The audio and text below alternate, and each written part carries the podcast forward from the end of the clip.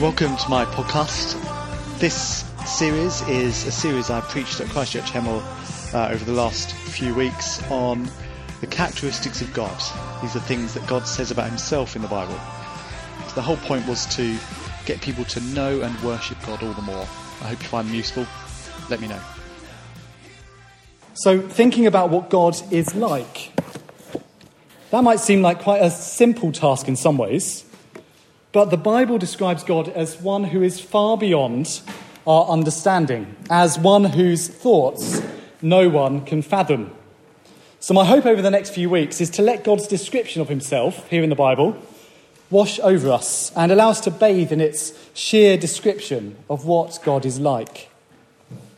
And the aim of that should be to worship God all the more, to see who he really is and why he deserves our praise and worship. And actually, if we're not moved to worship in light of what we see, well, something's gone a bit wrong. So this evening we're in Isaiah 40, and you've already hopefully seen some of those things that I've just mentioned. We'll focus in on what God is like from here this evening, especially the description in verse 28. Right at the end of verse 28, his understanding no one can fathom. So, to summarize, here comes the tricky word. We're going to see that God is incomprehensible. There's a definition there on the screen behind me. I'm going to say it. Incomprehensible means we cannot, we cannot have a complete or exhaustive knowledge of God. Or, in simpler terms, we cannot fully know God. Maybe that shocks you. Well, I was trying to give some thought to that this week, how this works, and I came across a number of questions that show us our level of understanding. Are you ready? Let me share those with you. You can tell a man that there are 400 billion stars, and he'll believe you. But if you tell him that a bench has some wet paint on it, he's going to touch it. Why? Why are hamburgers called hamburgers when they're made out of beef? Why doesn't glue stick to the inside of a bottle? Why isn't there mouse flavoured cat food? Why are there five syllables in the word monosyllabic? When two airplanes nearly collide, why do they call it a near miss rather than a near hit? Why are they called apartments when they're stuck together? Why are they called buildings when they're already finished? Shouldn't they be called built? If the black box flight recorder of an airplane is damaged, is, can't be damaged during a plane crash, well, why isn't the whole plane made out of that stuff? There's many questions in our world, many questions more important than those silly ones. But that silly example just shows us that we are limited, limited in what we know, limited in our minds. Our minds are finite, not infinite. And in comparison, well, what does God say about himself in Isaiah 40? It blows our teeny minds, doesn't it?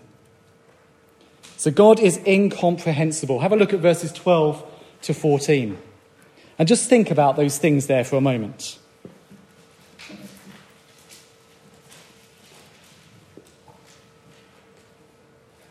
Verses 12 to 14.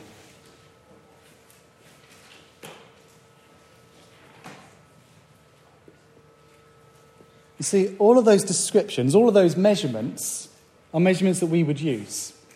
You seen that? So let me, let me compare us. Are you ready? You can hold a few drops of water in your hand. What does it, Isaiah say? God holds all the oceans. You can measure a few inches. God measures the heavens. We can fill our shopping baskets with a, full, a few items. Well, God gets the whole dust of the earth in His. We use scales to measure lard, at least if we bake. Well, God uses the scales to measure the mountains. You can go on and on and on. God is far beyond us. And just to drive that home, you hit verse 17. Before him, all the nations are as nothing. They're regarded by him as worthless, as less than nothing. Less than nothing. The United States and Russia combined are nothing before God. Great Britain, well, not even great before the maker of the universe. And if that's the case, if that's true, one thing that comes out of that is why are we afraid of the world? If we really believe that God is bigger than everything else, well, why do we fear what Putin or Trump is going to do tomorrow? Why do we worry about the effects that Brexit's going to have on our country? Well, carrying on with Isaiah 40, and you get to verse 18. With whom then will you compare God? To what image will you liken him? Well, we've just had some pictures above, surely, haven't we? But no, even those aren't good enough. God isn't just a superman, he's not just some exalted creature from another planet, like some religions believe.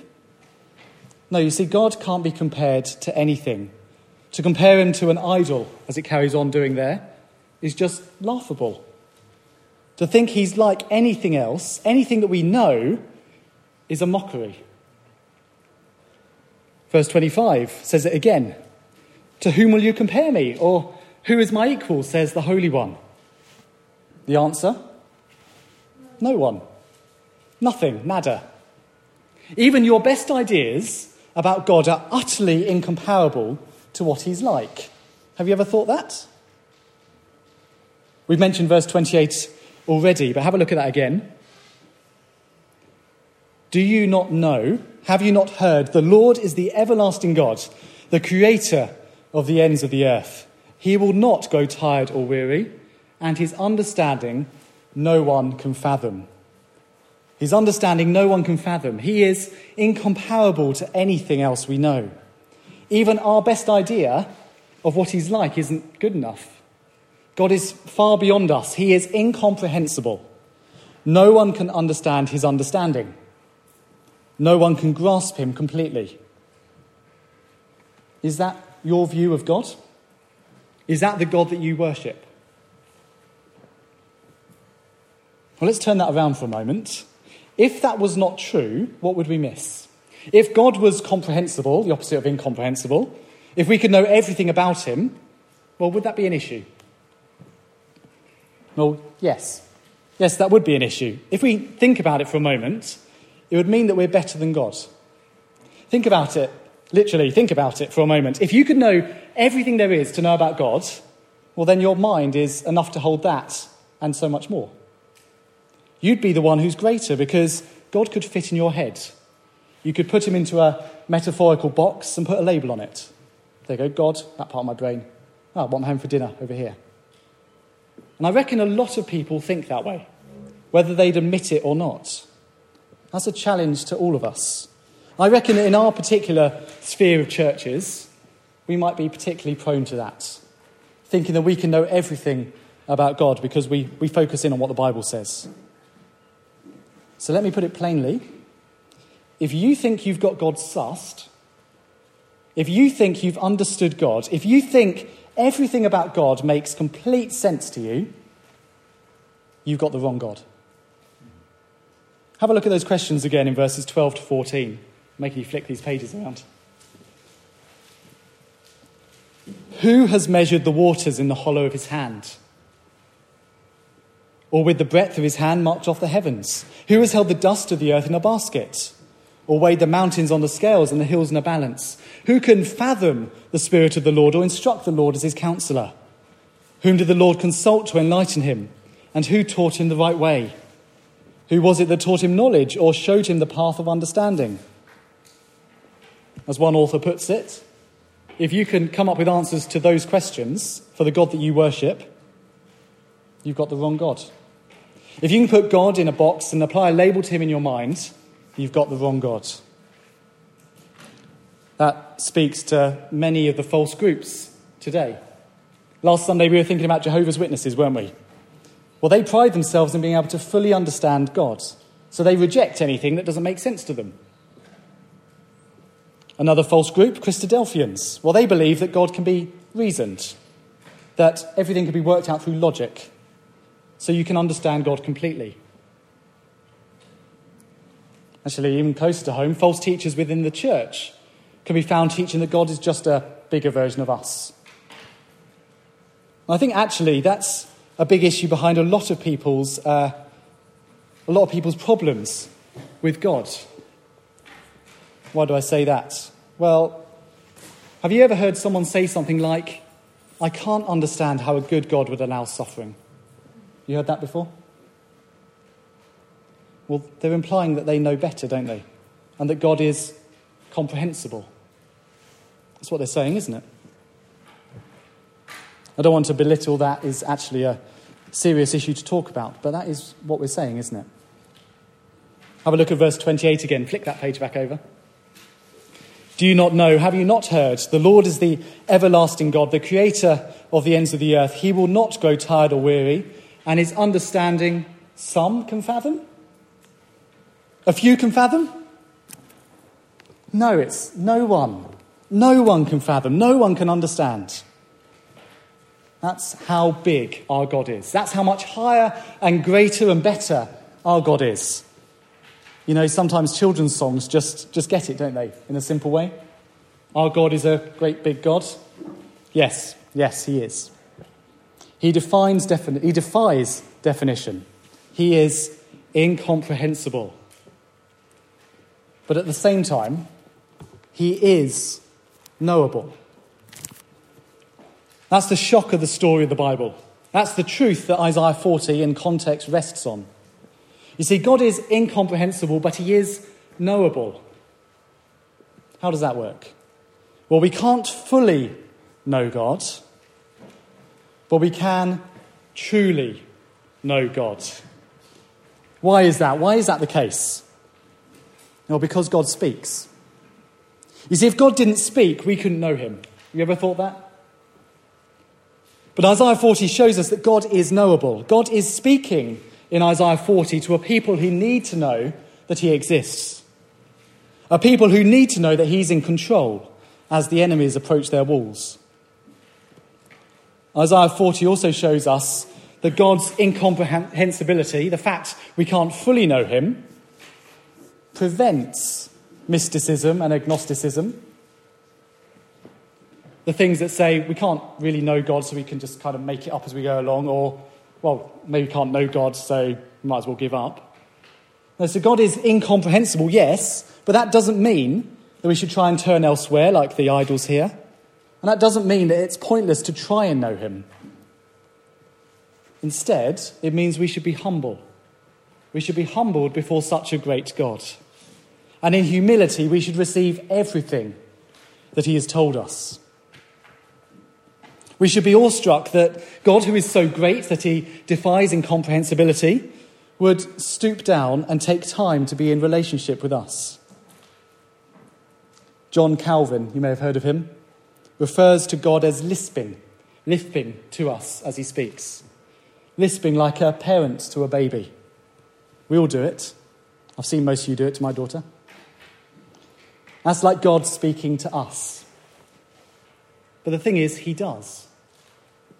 And as we begin to grasp, even in our most feeble grasp, who God is, it makes us all the more amazed at Jesus, the one who truly makes God known.